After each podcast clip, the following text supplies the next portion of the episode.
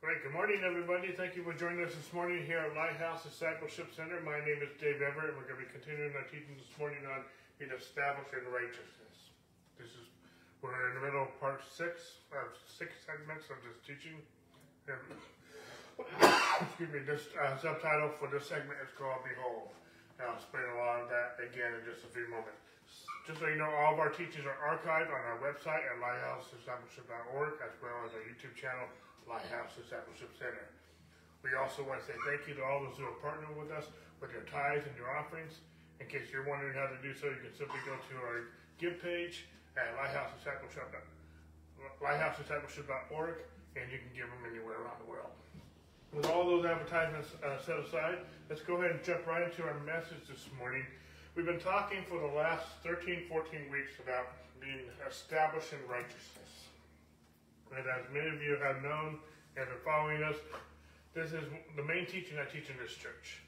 The revelation God gave me back in 2009-ish, around that area, area of time. Uh, God just gave me, excuse me, a revelation of righteousness and who I am in Christ like I've never had before. It set me free from some things, and uh, since I've taught this, it has set a lot of people free from sin, from addiction, from uh, sickness, from all different kinds of things, uh, and walking a godly, holy, and, and, and a, powerful life in Christ. And through the years, I've, I've broken up this teaching into six segments. We're on the final segment now, uh, which I entitled Behold. Because there's some because once we get a revelation of who we are in Christ, once we get a revelation of righteousness, there's something that we need to behold. The word behold in the Greek means to see with the mind. And there's something that we need to be to see. There's something that we need to be focused on. There's something that we need to be so permeated and saturated into that it has our it has our gaze. Excuse me, it has our focus, it has our attention. And we view everything through that gaze, kind of like a magnifying glass. We see everything through that lens, okay, or even eyeglasses, or whatever you want to uh, device you want to use to describe it. There's something that we are so beholding, we are so focused on, and we see everything in life through that lens. Okay? We see who we are, we see who other people are, the events of the world, the, the events of the church, uh, things that are going on uh, around us, everything that happens, I see through the lens of this concept of righteousness and who I am in Christ. And what God, Christ has done for us through the finished work of the cross. The finished work of the cross being his birth, his death, his burial, his resurrection, and his ascension. Okay? And all that that, that accomplished for us so that we could be the righteousness of God in him. So anyway, let's go to one of our key verses for this segment, and that's from Ephesians chapter 4. We talked about this last week, and we've been talking about this passage of scripture many times throughout the series. But in Ephesians chapter 4, Paul writes, But you have not so learned Christ, if indeed you haven't heard him and been taught by him, as the truth is in Jesus. Church, there's something that we need to so learn. This phrase, so learned in the Greek, means to be imbued, to be permeated, to be saturated in.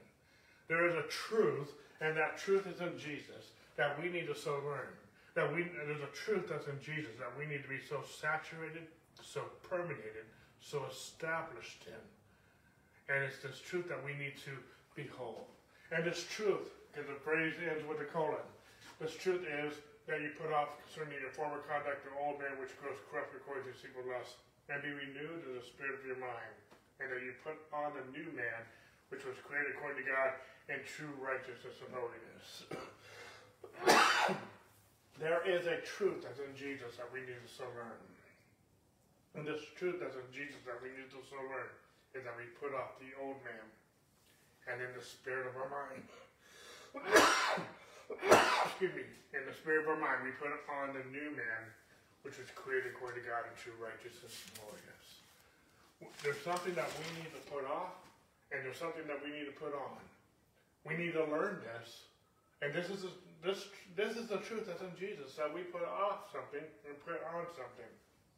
And where do we do that? that's something physical we do, like we put on a garment. Excuse me. This truth that we put off and put on something is done in the spirit of our mind. In verse 23, so Ephesians 4 23. And this verse, 4, Ephesians 4 23, this concept of being renewed or renovated in your mind, because that's what the word renewed means in the Greek. It means to renovate in the spirit of your mind. This def- this word, this phrase, this verse is basically the definition of the word behold. There's something that we need to be renewed in the spirit of our mind. It says in Romans chapter 12 that we are transformed by the renewing of our mind. Transform. Transform is like from a caterpillar to a butterfly. Let's get the butterfly right side up, shall we? Okay. So uh, when you when a caterpillar is turned into a butterfly, that's called metamorphosis. Okay. And so that's the that's what the word transform means in the Greek. That's what the transform the word transform is in the Greek. Let me rephrase that. Okay. It's like from a, ta- a tadpole to a frog.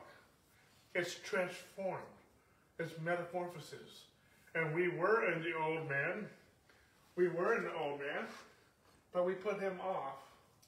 We were like a worm, the old man. We put him off and we became the new man in Christ, like a butterfly. Okay?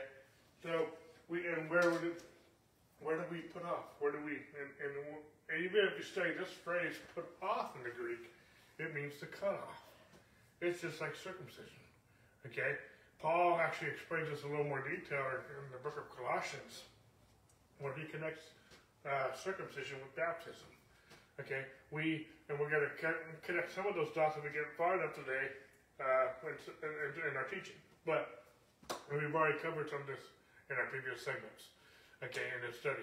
But there's something that we need to again so learn because the truth that we need to learn is in Christ, and this truth is that we put off we put off and we are transformed by the renewing of our mind.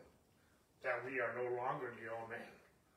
We're no longer old man that's growing corrupt, according to us. Excuse me, we're not beholding the old man anymore.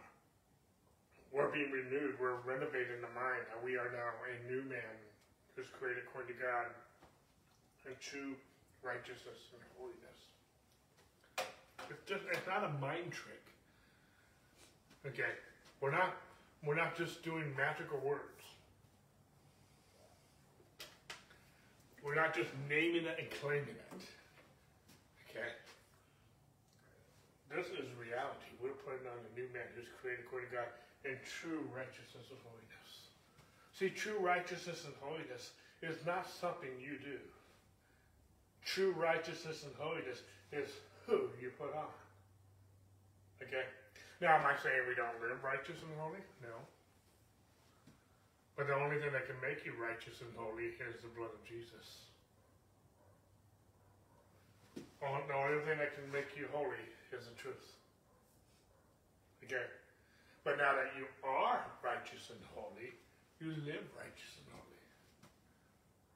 You live like who you are. You don't live like this man. He's dead. You put him off. He's circumcised. He's buried in baptism. This is not who you are anymore. You're not beholding the old man. You are being renewed in your mind that you are the created according to God in true and holiness. And now that that's who you are, you live like who you are, righteous and holy. You don't become righteous and holy and live like the devil, live like the old man. That's not who you are anymore. That's called a hypocrite. A hypocrite is living, is being something you're not. If you are a new creation in Christ, you don't live like something you're not. And if you are not in Christ and you're trying to live holy to become holy, that's a hypocrite too. Because you haven't received Christ. You have to receive Christ. You have to put on your new man. And from there, from the, the, you live righteous and holy from the inside out, not from the outside in. Living righteous and holy from the outside in is called religion. It's it's it's living it's a, a brother from a different mother. We are born of Hagar, the, the a promise. We are not born of the bondwoman Hagar, the law. Okay? And I'm, I'm, recapping a lot what I've covered in not only this segment, but also many segments that we, we've covered in this teaching so far. Well, the, one of the main things I'm trying to get across in this last segment, based on everything we've taught the last 13, 14 weeks, on this tough, tough subject of righteousness, we need to start seeing who we are. And we, when we start seeing who we are, we'll start living like who we are. The word repentance, metanoia, means to change the mind or change the way you're thinking. It includes changing your behavior, but changing your behavior is the byproduct of first changing your mind. Okay? And what are you changing your mind? What are you renewing your mind? See, this, this verse, verse is also the definition of repentance. We're changing our mind. We are created according to God in true righteousness and holiness. We have put off this man. We have circumcised this man. We have buried this man in baptism. And we have now put on the new man. We need to behold who we are. We need to behold. We need to be renewed, renovated in our minds that we are now the righteousness of God in Christ. And we have His holiness, we have His righteousness, not because of what we've done, but because of what He did through the cross. And now that we are righteous, now that we are holy, we live holy. We don't live a hypocrite. We don't live like someone we're not. We live like who we are because of what Christ did to make us righteous and holy. Living, living, it's called the fruit of righteousness. It's called the fruit of holiness. You can't have fruit until you first have the root. An apple tree doesn't become an apple tree because it produces apples. No, an apple tree produces apples because it is an apple tree. We live righteous and holy because we are righteous and holy in, in Christ Jesus. We're not righteous and holy because of something we did.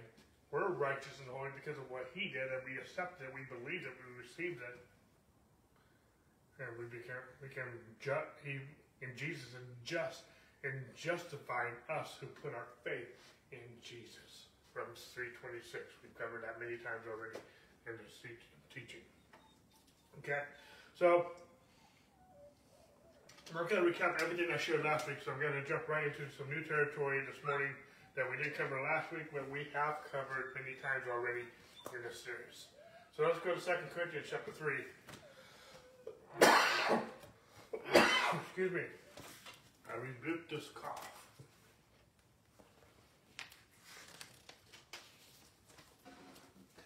All right, Ephesians, uh, 2 Corinthians chapter 3, the very last verse says, But we all with an unveiled face beholding, that's the name of the section, that we're talking about, as in the mirror, the glory of the Lord, are being transformed. I've talked about that already this morning, but I'll talk about it some more in just a minute into the same image, one image, the image that we put on. The image that we should be beholding in the mirror. We'll cover that in just a minute. From glory to glory, just as by the Spirit of the Lord. So we've already unpacked this verse many times already in this series, but I'm going to unpack it again this morning as we continue to study this concept of behold. Now, before we go too deep, it starts off by saying, Paul starts off by saying, this is the conclusion of this chapter. Okay. So there's something that Paul's been saying all throughout this chapter already. That he comes to this conclusion of the chapter saying, but we all with unveiled face.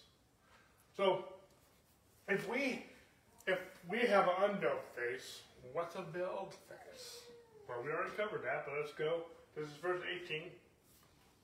Let's go backward, backwards four verses to verse 14. But their minds were blinded, for to this day the same veil remains unlifted in the reading of the Old Testament.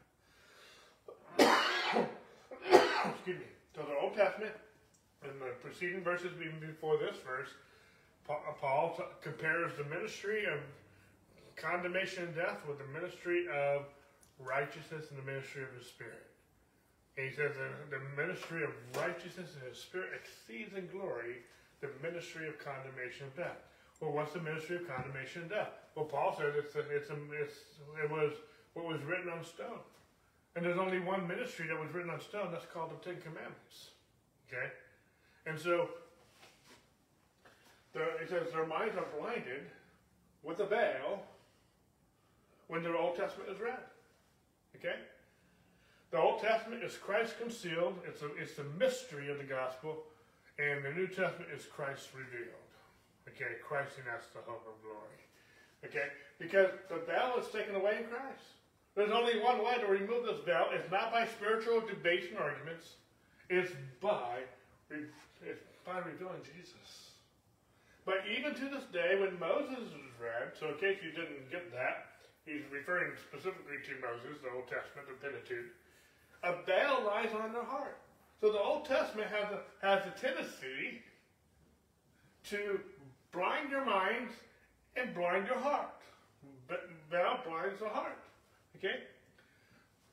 Nevertheless, when one turns to the Lord, the veil is taken away.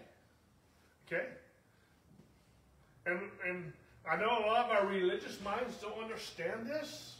Okay? But let's just take, let's just put our religious minds aside. And when I say religious minds, there's a blinding. Okay? There's a legal, legalistic mind that most of us have. All of us have a little bit of religion in us.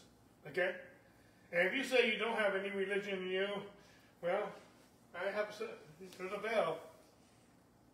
There's, okay? We all have a little bit. Some have a lot. Okay? Some that's all they have. Okay? But, um, and I'm not trying to pick on those. But the scripture is very clear. Because for, for, um, to, unto this day, we can apply that now. Unto this day, the same veil remains uplifted in the reading of the Testament. Okay? So, for one church the Lord, the veil is taken away. Okay? So, this blinding the mind. But we're supposed to be um, going backwards. We're supposed to be renewing the mind. Okay? We're supposed to be renewing the mind who we are. The Old Testament doesn't reveal who you are. The Old Testament reveals you sin, you die. It's called a ministry of condemnation. It's called a ministry of death. It had glory, but the ministry of righteousness, the ministry of His Spirit, it sees much more glory. But then he gets to this point in verse uh, 18 where we are. But we are with an unveiled face. How did we get an unveiled face? Christ was preached. We received Christ and that veil was taken away. So now that now that the veil has been taken away, and how do we know if you have a veil, you can see clear? Okay?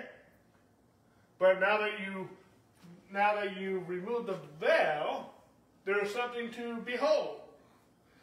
The veil was blinding the mind.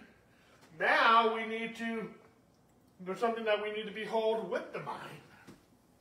So the veil was blinding the mind, but based on the definition of behold, to see with the mind, there's something that we need to be renewed, and there's something that we need to now see with the mind. Okay? So hopefully you follow me.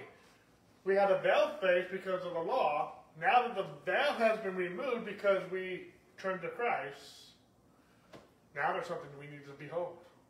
Now there's something we need to see. We couldn't see before. We were our mind was blinded. Remember? Our mind was blinded through the law. It was a veil. It blinded our minds. Called religion. Called legalism. And It had many other names too. Okay? But now that it has been unveiled, it's only been unveiled one way. That's to, preach, that's to receive Christ. There's something we need to behold. There's something we need to see. There's something we need to so learn. There's something we need to be focused on. There's something that we need to be transformed by the renewing of our mind. Okay? And so, hopefully, this is helping. So, now we're beholding as in the mirror. Now, what's a mirror? the Word of God says in the book of James that the Word of God is like a mirror. Now, what's a mirror? Okay, this is a mirror. A mirror is not a window. I can't see through this. I can't look through this mirror and see you. I look when I look in this mirror, guess who I see? I see me. Okay, it's a reflective device. It's a mirror sees whatever is looking into its image. Its own reflection is shown. It's not a mirror where I look through. It's not a stained glass window where I can't see through. I can't see myself. I can't see you. It might be beautiful, but I can't see anything. But the stained glass window. Okay, it's a mirror. It's a mirror. I'm supposed to be able to see my own image in mirror. Did I shave? Did I, did I get all the whiskers? Did I, you know, some of you uh, have uh, acne, uh, some zits, or whatever it might be. Some of you are putting on your, you're painting the barn, you're putting on some makeup. Okay, excuse me, ladies, I'm sorry, I don't mean to offend anybody. Okay, just quoting Andrew Wommack. But, but there's a lot of things that we do in the mirror. We comb our hair. Some of us don't like what we see in the mirror. Some of us spend too much time in the mirror, for the mirror. Okay? Now I'm being a little facetious, I'm being silly right now. Okay? But I'm trying to paint a picture of what a mirror is. Well, the Bible says in the book of James that the, the Word of God is like a mirror. And so we're beholding with an unveiled face. Our face has been removed because of Christ. We're now beholding, changing, uh, seeing with the mind as in a mirror. What are we seeing in the mirror? The glory of the Lord. You know, when I read this back in 2009, the Lord uh, asked me a question. The day when you look in the mirror, who do you see? Now, I thought that was a no-brainer. I don't know about you, but when I look into the mirror, or when you look into the mirror, who do you see? I mean, I don't look in the mirror and see Elmo. I don't look in the, I don't look in the mirror and see uh, Superman or anything else. I look in the mirror and see me. Okay, now some of you might say you're Superman. Okay, well, okay, yeah. well, well, well, we, that might be debatable. But um, when you look in the mirror, you see yourself. So when the Lord asked me, Dave, when you look in the mirror, who do you see? I said, I see me. Now I knew I had answered the question wrong when God had asked me the question again. Dave, when you look in the mirror, who do you see? Because this is what it says. Beholding as in a mirror the glory of the Lord. And it took me several times going back and forth with God, him asking me the question, who do you see? And me saying, Dave. And I, I, I kept reading this verse. And when you look in the mirror, the, beholding the glory of the Lord. See, we've already talked on this as we're talking about being established in righteousness. And one of our key verses is, He who knew no sin became sin that we might become the righteousness of God in Him. Jesus, as the Lamb of God, became our sin so that we could become the righteousness of God. That's called the great exchange. Jesus, see, that's why they had to find an unblemished lamb without spot or wrinkle, because that unspotted wrinkle was a, was a symbol of perfection, sinlessness. The little lamb, was not sinless, but it was a symbol in the Old Testament of Jesus being the, the lamb that was slain before the foundation of the world, who knew no sin. Not only did he not commit a sin, he was, he was not born from Adam. Remember the Christmas story? Where Mary, Gabriel came, the angel Gabriel came to, to Mary, and they held a whole other discussion how she is going to be conceived with Jesus by who? The Holy Spirit. The Holy Spirit is not an it, it's a he. And those of you who need some science, it's the male that has the seed, not the woman. Female. And the Holy Spirit con- conceived seed into the womb of Mary. And she conceived and had a son named Jesus, Emmanuel, God with us. And this, so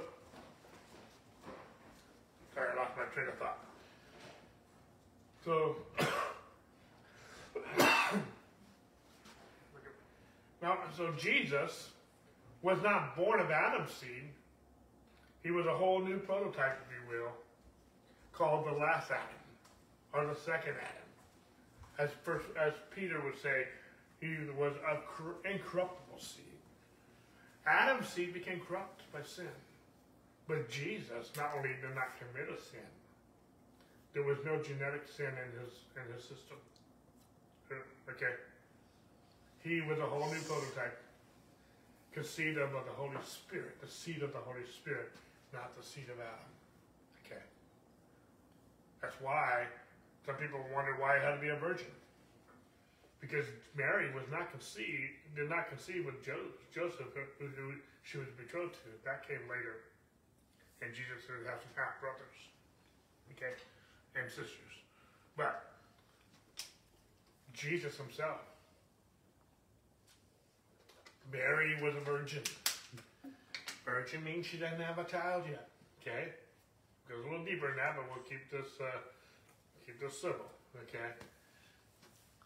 But it just, uh, she was a virgin. And the Holy Spirit, how did that happen? The Holy Spirit's to have to answer that one for you. Okay? But the Holy Spirit overshadowed her. And she con- and conceived a seed in her womb called Emmanuel, Jesus, our Redeemer. Okay? And that's a beautiful, that's where the Christmas story begins. Okay? But he who knew no sin he came to be sin for us that we might become the righteousness of God in him. So if this is true, and it is, in him we are the righteousness of God. And if we are the righteousness of God in him, then when we look into the mirror, we should see nothing but righteousness. Because what's the mirror? God's Word.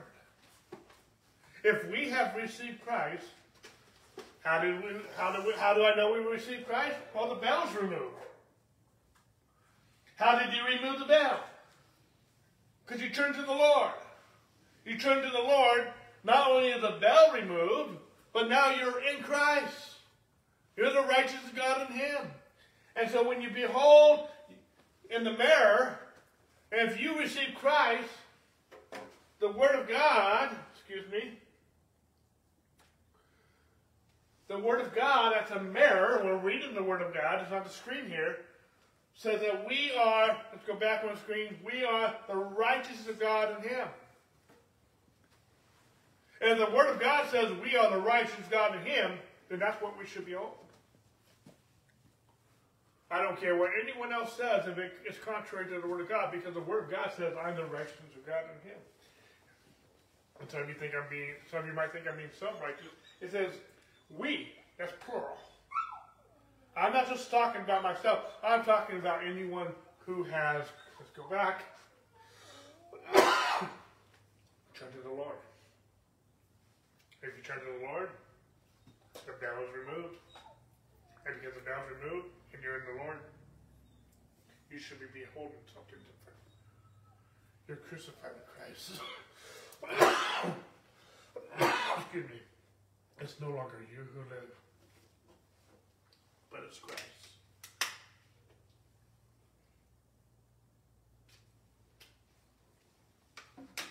Okay, so without true, let me just go up two screens and get back to the same verse.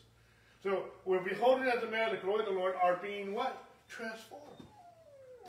We just covered this word. Like a caterpillar to a butterfly called metamorphosis. The Greek word here is metamorpho, where we get the same word metamorphosis. We are being transformed. It's a process. But We're being tra transformed into the same image. What image? The image that we're beholding in the mirror. Excuse me. We're beholding in the mirror of God's Word that we are the righteousness of God in Him. That's what we are beholding. We're looking into the mirror of God's Word, and we are beholding we're beholding in the mirror, as in the mirror, the glory of the Lord, that we are the righteous of God in Him. And by doing that, we are being transformed into the same image. What image? The image that we're beholding. The glory of God.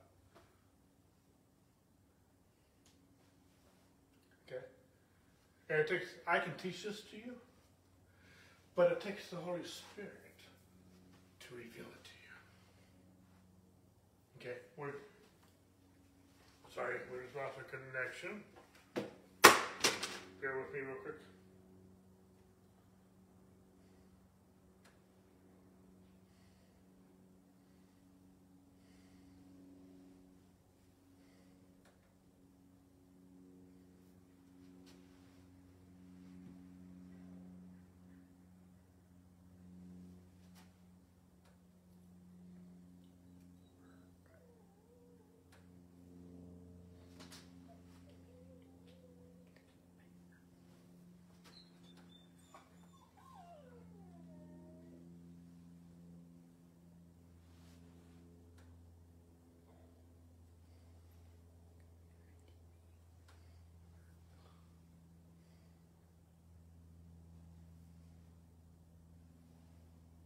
I don't know why it's not working.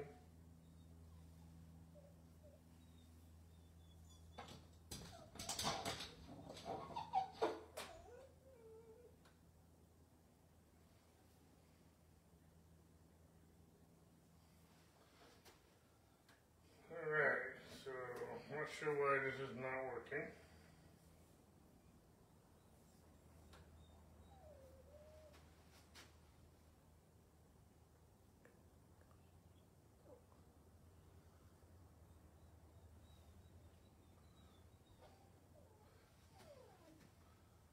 We're getting there.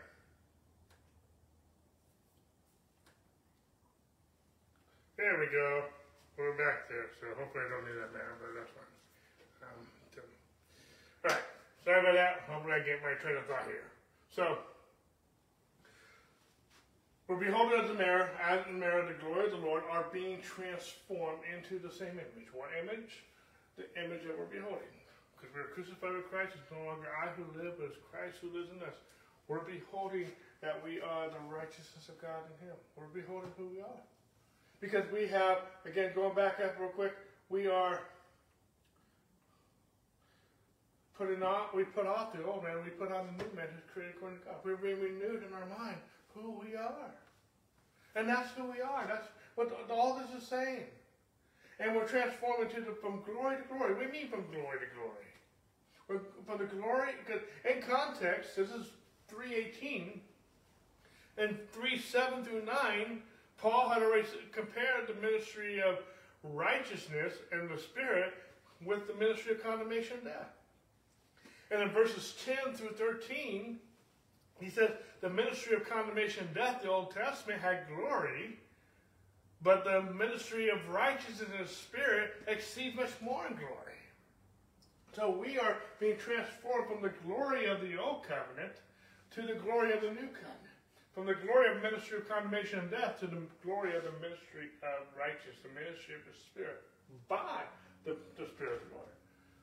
The ministry of the Spirit is the ministry of righteousness. So we are transformed from glory to glory, from the ministry of condemnation and death to the ministry of the Spirit, to the ministry of righteousness by the ministry of the Spirit, by the ministry of righteousness. Because the ministry of the Spirit and the ministry of righteousness are synonymous. They're the same thing. Okay? We covered this, and we'll, we'll, we'll look at it some more in just a few minutes here. Okay? Let me just uh, gather my thoughts. I need, need to get some of my toys out of the way.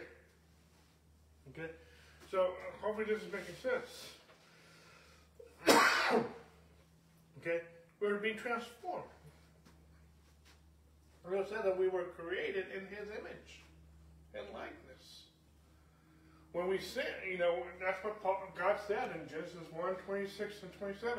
So God created man in his own image and likeness. That's who we need to behold. We are now the righteous of God in Him. That's who we need to behold. Now we lost this image when we through sin. mankind, Adam, all sinned to fall short of the glory of God.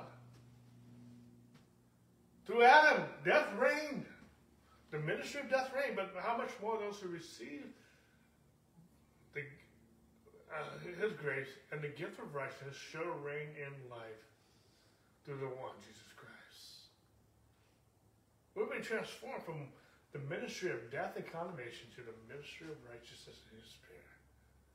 We were created in His image through Adam, even through Adam, but we lost that through sin, and Jesus came to die so that we can be born again as a new creation in Christ Jesus. It's going to be one of those technical challenges days, so let's see if we can do this one more time.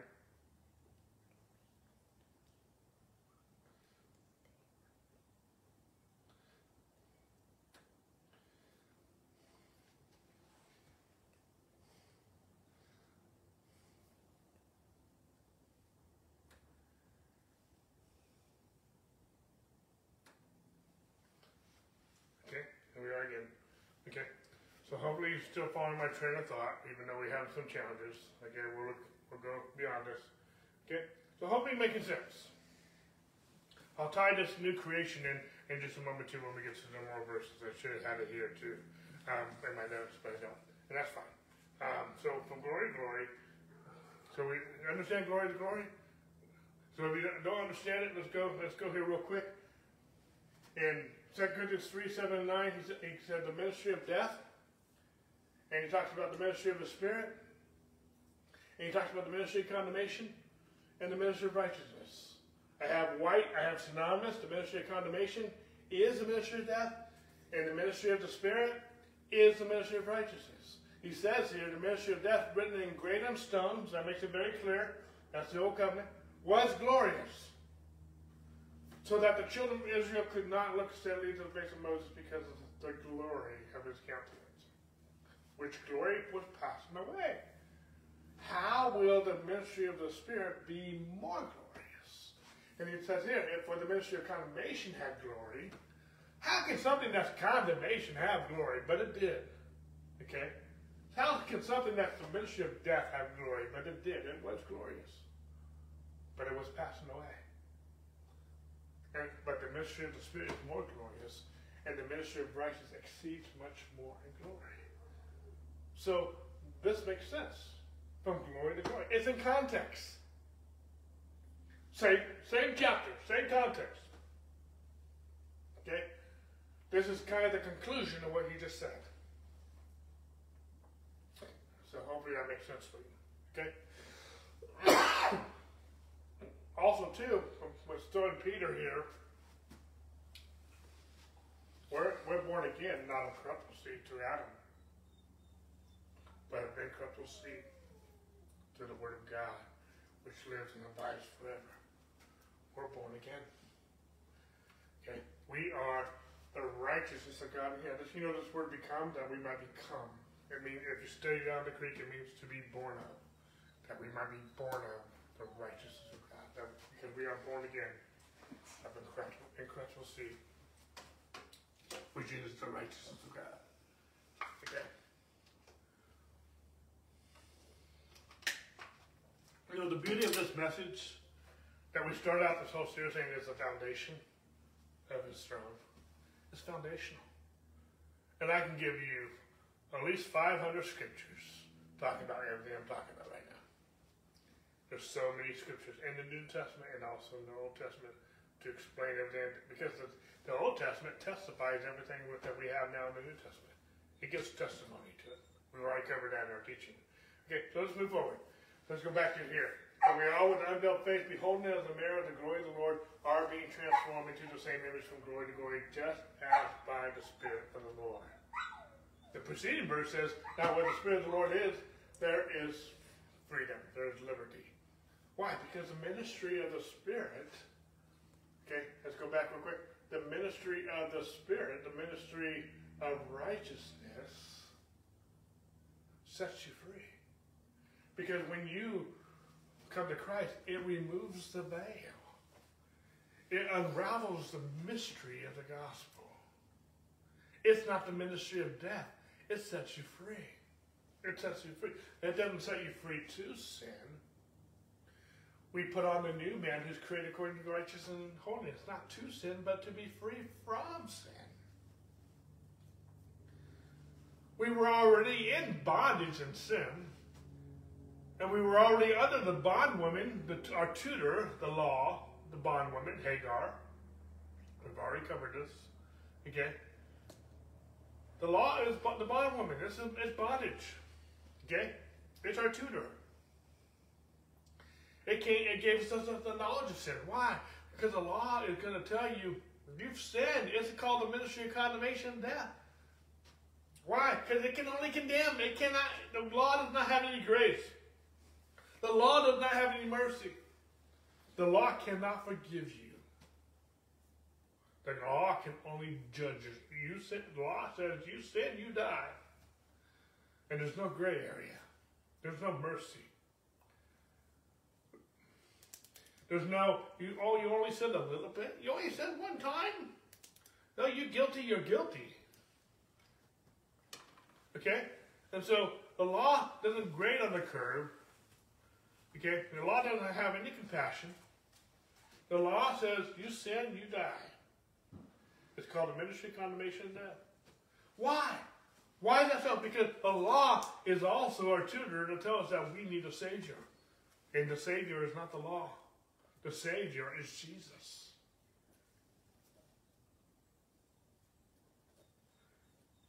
Okay? The Savior is Jesus. The Savior is not yourself. The Savior is not your performance. No, your performance should be the byproduct of you being saved. You got to get saved first. You got to get born again. You have to have a whole new, go back to Peter, you have to be born again. You have to have a whole new seed in you. You have to have a whole new nature called Jesus. Your old man is corruptible seed. You need to be born again. Whatever is born of the flesh is flesh, whatever is born of the spirit is spirit.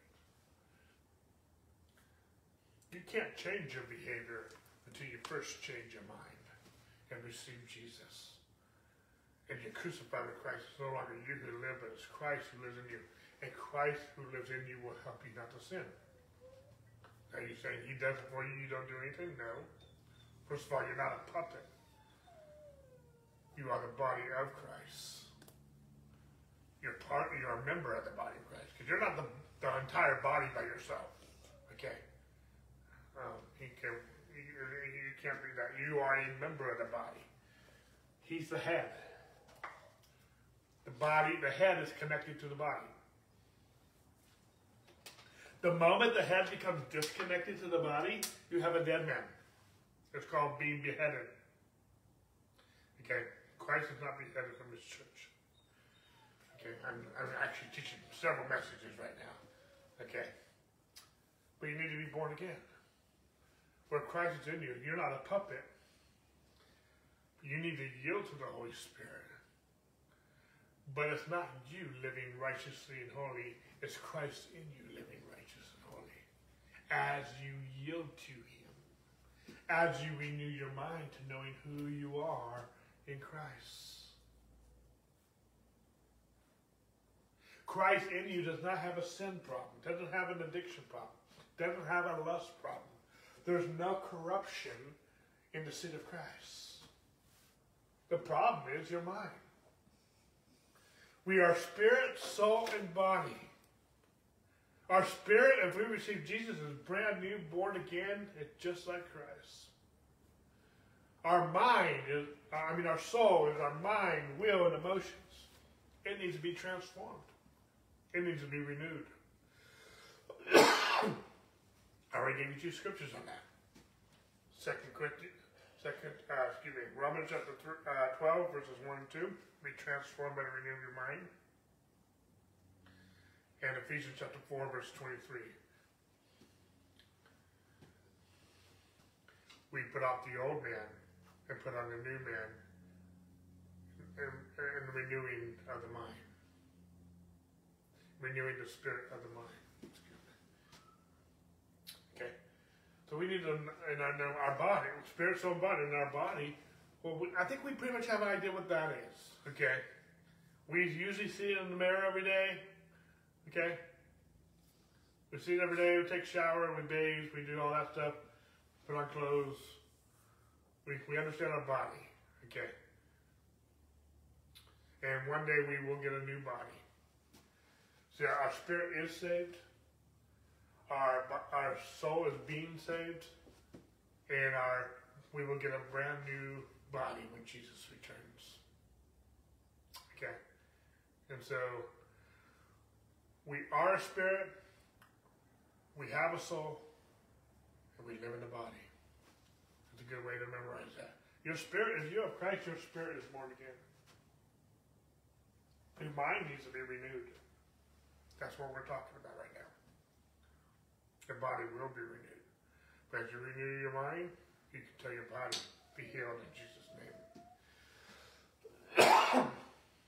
okay, that's a whole other teaching I don't have time to go into right now. Okay, but we teach that in very deep, very detailed in this church. Okay, so let's go forward.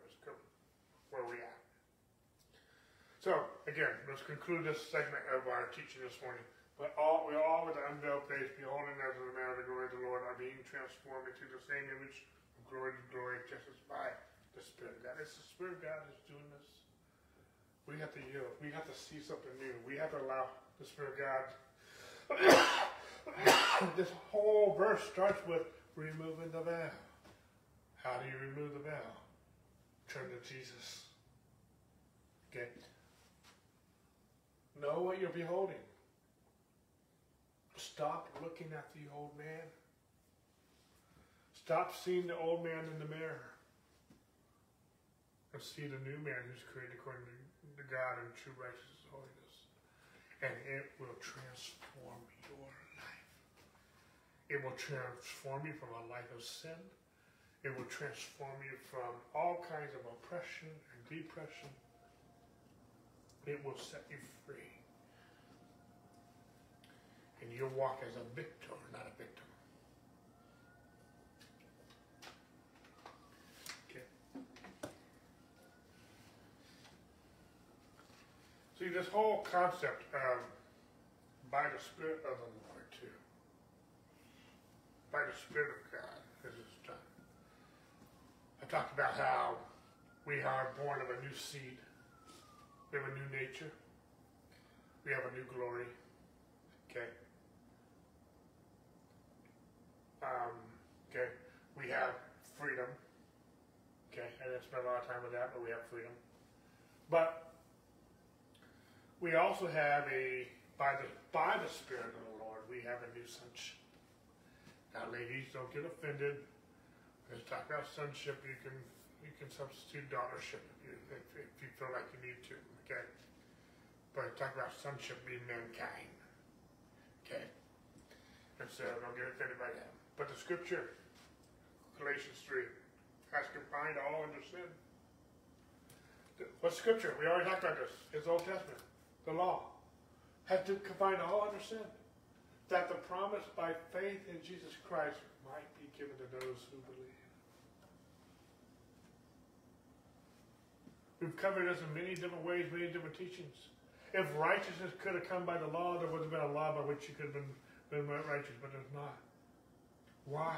So that the promise of by faith in Jesus Christ might be given to those who believe. It's God's grace. It's God's grace that there was not a law by which you have been saved, but by our faith in that we become, it's called a righteous God by faith. But before faith came, this is now. But before faith came, Old Testament, we were kept under guard by the law. Kept for the faith which would afterwards be revealed. It was a mystery before. And we were kept under guard by the law. okay? Therefore, the law was our tutor. to bring us to what? Christ. Yes, it was a ministry of condemnation. Yes, it was a ministry of death. Yes, it blinded our minds and our hearts. But it also was our tutor to bring us to Christ. Because the law couldn't save. The law, in a sense, magnifies sin. So you can see that you need Jesus. That we might be justified by faith.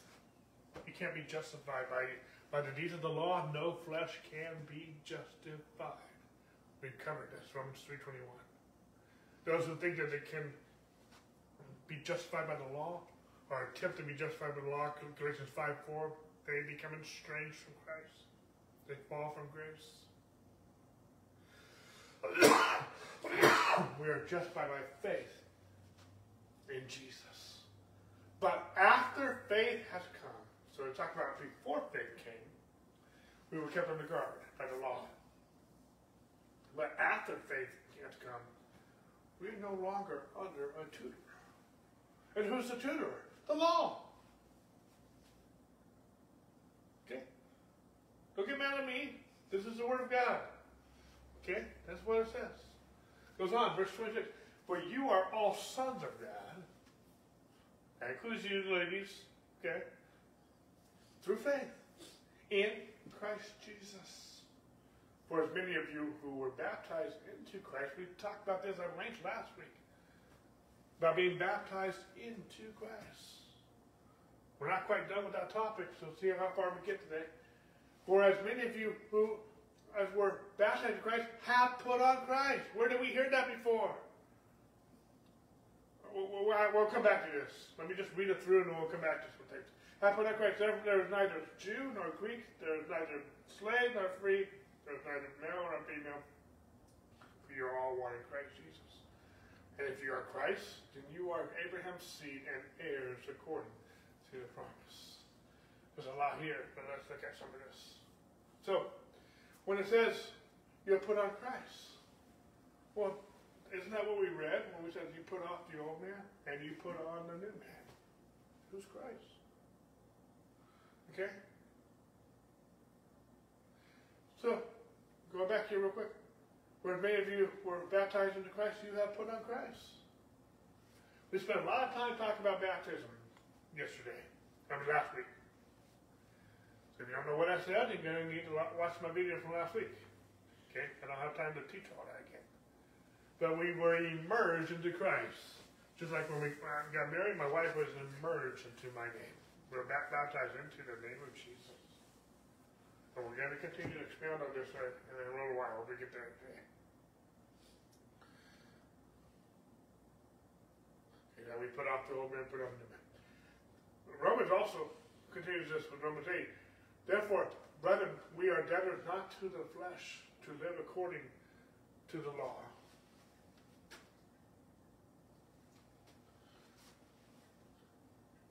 Okay, sorry. Therefore, brethren, we are not we are debtors not to the flesh to live according to the flesh.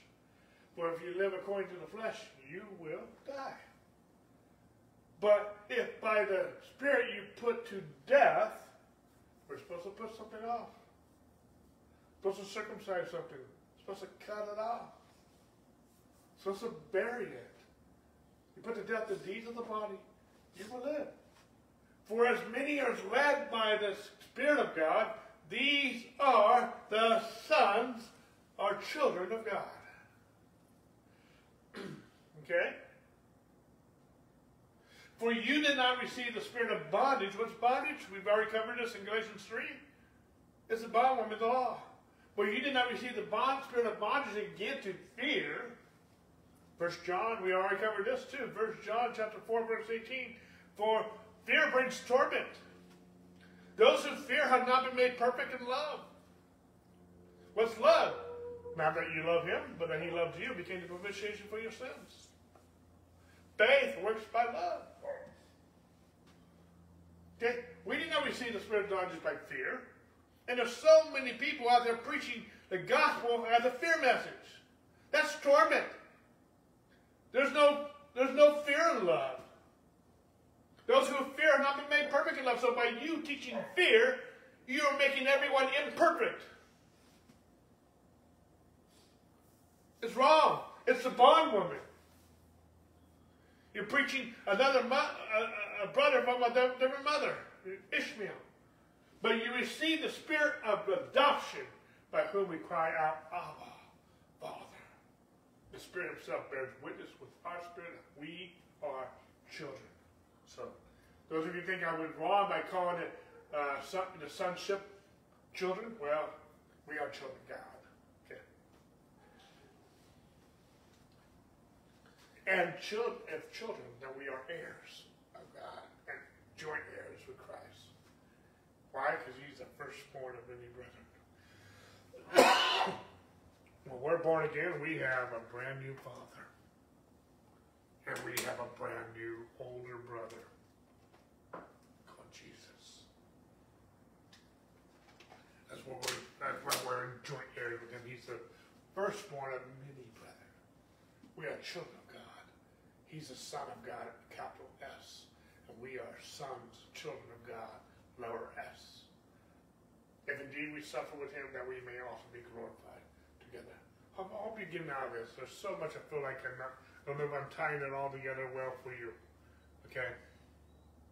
But let's recap another passage of scripture we, we discovered earlier in our series, and that's from 2 Corinthians chapter 5. For the love of Christ compels us because we judge this. What does that mean? This word judge, those people are. We come to this conclusion. Okay? You know, when I go outside and the ground's wet, I may judge it's raining. Okay? I might come to the conclusion it is raining or has rained. okay? If I look outside and I see rain water falling out of the sky, I may judge that I need to wear a jacket and uh, carry an umbrella. I'm just trying to understand the word judge. I come to the conclusion of. Okay? So, the love of Christ, what's the love of God? First John 4, uh, 4.10. Not that we love him, but that he loved us and became the propitiation for our sins. That's love. First John says, this is love, not that you love him, but that he loved you, and became your propitiation. What's propitiation? He became your substitute. He died on the cross so you don't have to. That's why the law is called the ministry of condemnation and death. Again, Jesus fulfilled the law by becoming your death for you. The love of Christ compels us. It's compelling that we come to the conclusion that if one died for all, then all died. Now, do you know what the word all in the Greek means all. Nobody's left out. Nobody's excluded. Did you know that all means you? And all means me? And all means me? And all means you. It goes both ways. Christ, the one, Christ died for all.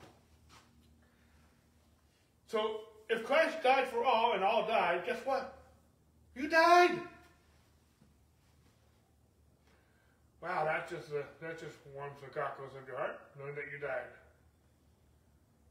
And he died for all, that those who live should live no longer for themselves, but for him who died for them and rose again. There's so much here. I wish I had time to connect some dots that I've already covered throughout my teachings. God's love, 1 John 4 9, God's love, I'm going to paraphrase this, but his love was manifested towards us that we might live our life through him. That's what this is saying. Okay? And we're talking about love right now. Compelling us to do something, compelling us to come to a conclusion that we died. See, most people, in, uh, religious people, don't understand that we've died. We died so that we may live. It's called being born again. Okay? Therefore, so what he's going to say is based on what we just read. Because this is true, therefore from now on, we regard no one according to us. We're talking about beholding. Seeing with the mind. We're focused on. We have removed the veil so now we can see. And because Christ died for all, that we might live through him, therefore from now on we regard no one according to the flesh. Even though we have known Christ according to the flesh, yet now we know no, no longer. You got to remember, some of these people were still alive when Jesus lived. They knew him according to the flesh. Okay? Are you, am I making sense? But we, uh, we read Matthew, Mark, Luke, and John. And we see Jesus as not just the Son of God, but he's also was the Son of Man. And he had a fleshly body. Not born of Adam's seed, but he was born of, of the Holy Spirit. But he was still born of a woman. He still had flesh.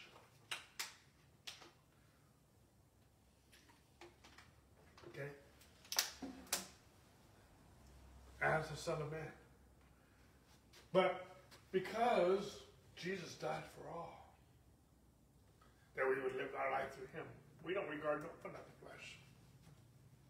Folks, I, what I'm trying to really zero in on, there's so many uh, rabbit trails I can go on, but I've, I've, a lot of these rabbit trails I've already covered in the last 13, 14 weeks.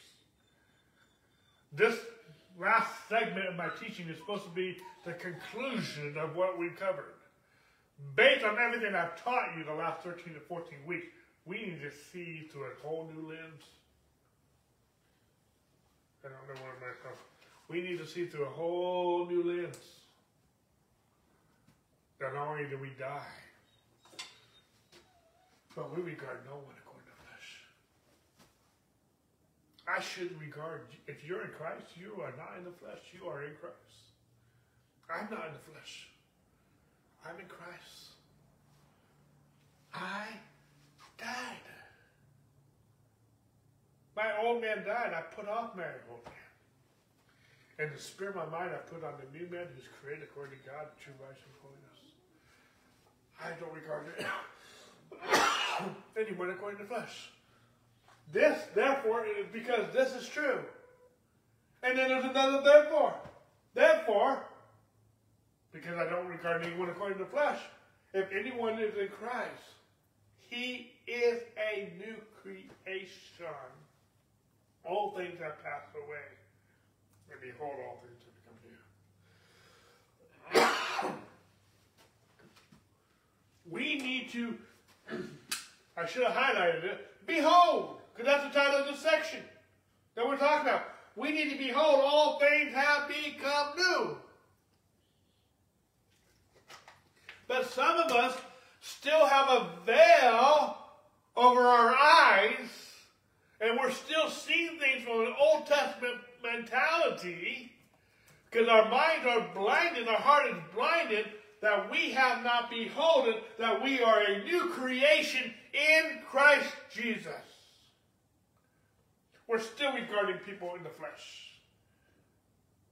We're still regarding that we have not died, that Jesus didn't die for everybody.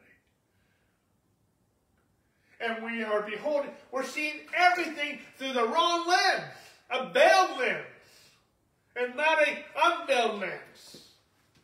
And if the foundation is wrong, because righteousness and truth are the foundation, the whole thing is misconstrued.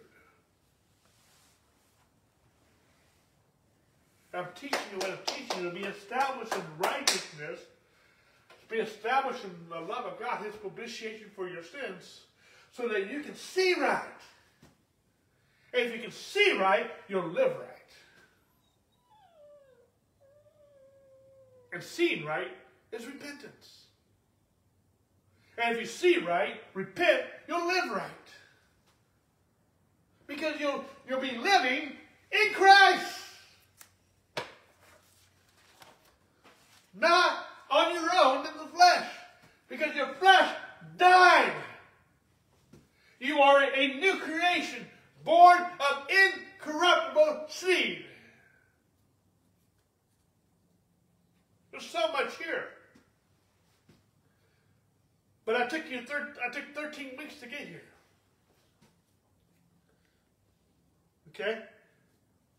Now all things are of God, who has reconciled us to himself through Jesus Christ, and has given us the ministry of reconciliation.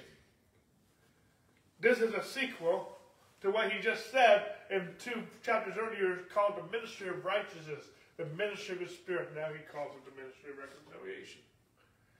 Excuse me. We're in we're, we're two chapters later, but I still feel we're in the same context. Paul is a long-winded preacher like I am. Okay? That is that God was in Christ reconciling the world to himself, not imputing their trespasses to them. And that messes a lot of religious minds up. What does the word impute mean? I don't know how it happens in your country, so bear with me. But in our country, if you have a credit card and you charge something to that credit card, that charge is imputed to your account. If in time you make a payment towards that debt, towards that credit card, that payment is imputed to your account. We all had a debt called sin. And the penalty the only way you could pay for that sin was to die. But God has reconciled us and the whole world to himself through Jesus, our payment. Jesus became sin. God's not imputing our trespasses to us. Why? He imputed them to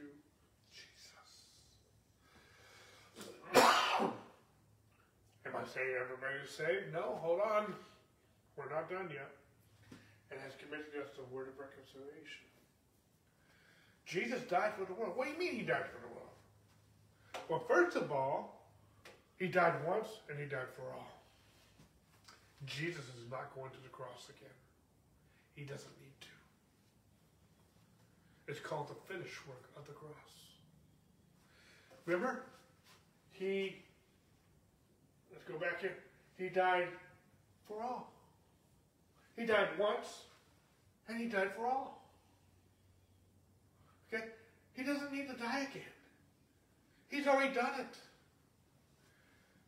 But just because he died for us, that's called that's another word, way of explaining the word propitiation. He died for us as our substitute, aka as our propitiation. And by doing that, we become righteous. But even though he did that, we have to either accept it or reject it. So if you have a, a debt, maybe a mortgage on your house, and you have to make payments every month or every however you make those payments, you are in debt to the bank wherever whoever you made the loan, the mortgage from, until you pay that thing off. And there's something about the word mortgage and death that are in that word because it's till you die or until you get paid off that mor- that mortgage needs to be paid. Okay. Now, if someone comes along, your best friend, and he comes and pays your mortgage for you, and gives you the title deed called righteousness. It would be silly of you to keep making payments to the bank when someone came and paid it for you and paid it in full. God has already reconciled. What's the word reconcile mean? Again, I don't know how you might do your banking in other countries. But here in America, if we have a bank account a credit card account, we will get a statement every month. It will list all the charges, if it's a credit card, and all the payments, if it's a credit card. If it's a bank statement, it will list all, again, all the charges, all the withdrawals, and all the income deposits. See, the bank, our credit card company, has many accounts, many customers. And every month, because they do good accounting, they reconcile their books, their accounting. And by reconciling their books, they're also reconciling every individual account that they have. And so they do you a courtesy by giving you a statement of your ledger within the ledger of ledgers. Because your account is one ledger within all the ledgers. They're called a general ledger. That making sense? Okay? And so they give you a statement about your account with them. They've already reconciled it.